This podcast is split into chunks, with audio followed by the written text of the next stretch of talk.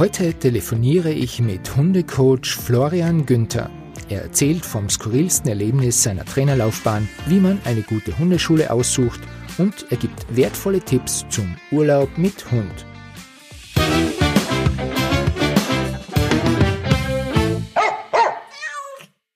Herzlich willkommen beim Podcast-Service von tierischerurlaub.com. Florian Günther habe ich bereits in der Leitung. Florian, du bist langjähriger Hundetrainer und hast eine Hundeschule, wenn ich richtig informiert bin. Genau, also wir haben ein Franchise-Unternehmen und bieten in ganz Österreich mittlerweile und auch in Bayern Hundetraining an. Wie lange arbeitest du schon als Hundetrainer? Seit 17 Jahren schon. Also die Firma Hundeflug gibt es seit 10 Jahren und seit 17 Jahren arbeite ich als Hundetrainer. Habe meine Sporen praktisch im Arbeitshundebereich gearbeitet, also unter anderem eben Diensthundetraining, habe auch mit Jagdhunde trainiert und bin dann letztendlich auf den Familienhund gekommen. Was war das skurrilste Problem, das du jemals zu lösen hattest? Also das skurrilste Problem ist, also gibt es einige. Also ich habe mal ein Training gehabt, da hat, hat mir eine Dame angerufen, da hat der Hund immer Geld, wenn die Männerbesuch gekriegt hat. Und der ist da immer völlig durchdraht. Hund war der brav, aber eben wenn dann einer gekommen ist, dann ist der, dann hat sich der so in den Vordergrund gedrängt, dass, ähm, dass das Date ein bisschen äh, chaotisch abgelaufen ist. Welchen Hund hast du eigentlich privat? Ich habe momentan einen Labrador, also einen Labrador aus einer Arbeitslinie und der ist jetzt eineinhalb Jahre und das ist der Q und der begleitet mich momentan durch mein Leben. Ist dein Hund auch immer im Urlaub mit dabei? Ein Q eigentlich immer dabei. Also der ist im Urlaub dabei, wenn es möglich ist natürlich. Also ich plane meine Urlaube auch so, dass das dann machbar ist, aber wir bieten ja selber auch so Train Funds bei uns an und da ist er immer dabei. Wo seid ihr denn schon überall gewesen? Wir waren in Schweden, waren wir schon mit unseren Leuten. Wir waren in Italien, sind wir regelmäßig. Österreich natürlich auch, also für in die Berg. Wir haben eben auch unser Bootcamp, wo da eben die Hunde immer mitfahren. Das ist immer alles sehr hundelastig ausgerichtet, logischerweise. Wenn du privat auf Urlaub fährst, wie legst du deine Reise an? Also ich fahre ich fahr eigentlich alles mit dem Auto. Mein Hund ist das Autofahren gewohnt, da ist ja überhaupt kein Problem. Also der ist immer, immer mit dem Auto dabei. Was muss ein Hund können, damit man ihn ruhigen Gewissens mit in den Urlaub nehmen kann?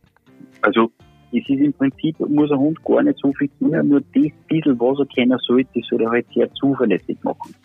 Also ich bin äh, sehr großer Verfechter von einer ordentlichen Leinenführigkeit, dass der nicht zirkt und dass sie der an der Leine ordentlich benimmt. Da geht dann auch die Hundebegegnung einher. Das heißt also, der, wenn der an der Leine geht, dann gibt es auch keine Probleme normal mit anderen Hunden bei einer Begegnung. Ganz gut ist, dass er ein zuverlässiges Platz beherrscht. Dann kann ich ihn in ein Restaurant mitnehmen, kann den ordentlich ablegen. Und wenn es möglich ist und ich darf ihn freilaufen lassen, ist natürlich ein sehr zuverlässiger Rückruf unabdingbar, dass ich da stressfreies Miteinander habe. Macht es Sinn, vor einer Reise noch ein Hundetraining zu absolvieren oder sollte der Hund diese Dinge schon von Anfang an beherrschen? Also optimal ist natürlich von Anfang an, aber wenn ich jetzt merke, er hat dort und da ein paar Schwächen der Hund, dann macht es absolut Sinn, wenn man vor einer Reise gezielt gewisse Schwächen vom Hund trainiert. Also mir kämen oft drauf, dass die Leute dann bei der Leinenführigkeit eben sehr große Probleme haben. Es gibt halt immer die großen drei, sagen wir, das ist die Leinenführigkeit, die Hundebegegnung und der Rückruf. Und wenn das sitzt, dann passt es. Das kann ich natürlich vor einer Reise auch mal anschauen. Sinnvoll ist natürlich, wenn ich, wenn ich vorher schon ein bisschen trainiere, damit man nicht alles so, wie man so schön sagt, mit der heißen Nadel stricht, sondern dass das wirklich sehr solide und kleinschrittig auftritt. Wie viel Zeit muss man für so ein Vorurlaubstraining einkalkulieren? Also das ist immer verschieden. Wir haben, wir haben, also wir haben oft Erfahrungen, wo es sehr, sehr schnell geht, wo man, wo man zwei, drei Stunden macht und auf einmal funktioniert es. Weil oft hat der Hund ein kleines Missverständnis, der meint es oft gar nicht fest, sondern der weiß dann oft nicht, dass andere Hunde anböen oder an der Leine ziehen oder so nicht seine Aufgabe ist. Und wenn man ihm das dann unter Anführungszeichen erklärt, funktioniert das ziemlich schnell bei uns. Stichwort Hundetraining im Urlaub. Funktioniert das oder braucht der Hund eine gewohnte Umgebung dafür? Na, also die gewohnte Umgebung braucht er nicht. Im Gegenteil, es ist sogar sehr gut, wenn man mit dem Hund in der Umwelt trainiert, also das heißt im echten Leben. Ich vergleiche das immer ganz gerne mit einer Vorschule. Da trainiert man ja oder man lernt das Fahren ja auch wirklich in der Praxis und jetzt nicht äh, auf der Go-Kart-Bahn. Dass ich sage, okay, es ist alles ja. gegeben, der kennt schon jede Ecken, der kennt schon alles, sondern es ist immer besser, man trainiert den Hund in der Umwelt, um einen praxisgerechten Hund zu kriegen. Nach welchen Kriterien würdest du eine gute Hundeschule aussuchen? Also ein sehr, sehr großes Kriterium ist der Hund vom Hundetrainer. Weil es muss natürlich einseitig Sitzelkarten sein. Und ich würde mir, wenn ich nicht sitze bin, immer den Hund vom Hundetrainer zeigen lassen und den auch im Alltag. Also nicht auf dem Hundeplatz, weil das kennt er ja schon. Und wenn der Hundetrainer ein sehr seriöser Trainer ist, dann hat er damit auch kein Problem, dass er mal seinen eigenen Hund herzeugt. Das ist sicher kein Thema. Welche drei Tipps würdest du unseren Hörerinnen und Hörern mit auf den Weg in den Urlaub mit Hund geben? Also wenn ich drei Tipps geben müsste, dann würde ich als erster die Leinenführigkeit mir anschauen, weil die meisten machen den Fehler und nehmen die Leine immer sehr, sehr kurz.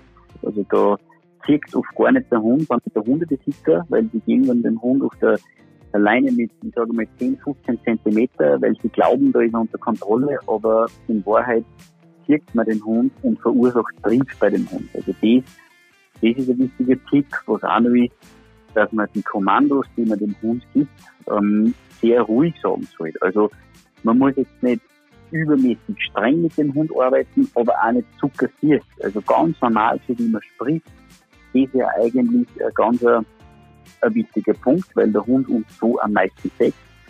Und als drittes würde ich einfach sagen, dass man dem Hund äh, sagt, dass man dem die Welt sagt, dass man ihm sehr viel mitnimmt. Da, dadurch wird der Hund einfach insgesamt besser und wird umweltsicherer. Das wären so meine drei Tipps, die ich da mitgeben kann. Lieber Florian, herzlichen Dank für deine großartigen Tipps und für deine Zeit. Danke, danke, sehr gern. Und an alle Hörerinnen und Hörer, wenn ihr eure Reiseerfahrungen mit eurem Vierbeiner mit uns teilen wollt, schickt uns doch einfach eine E-Mail. Die Adresse findet ihr wie immer auf tierischerurlaub.com.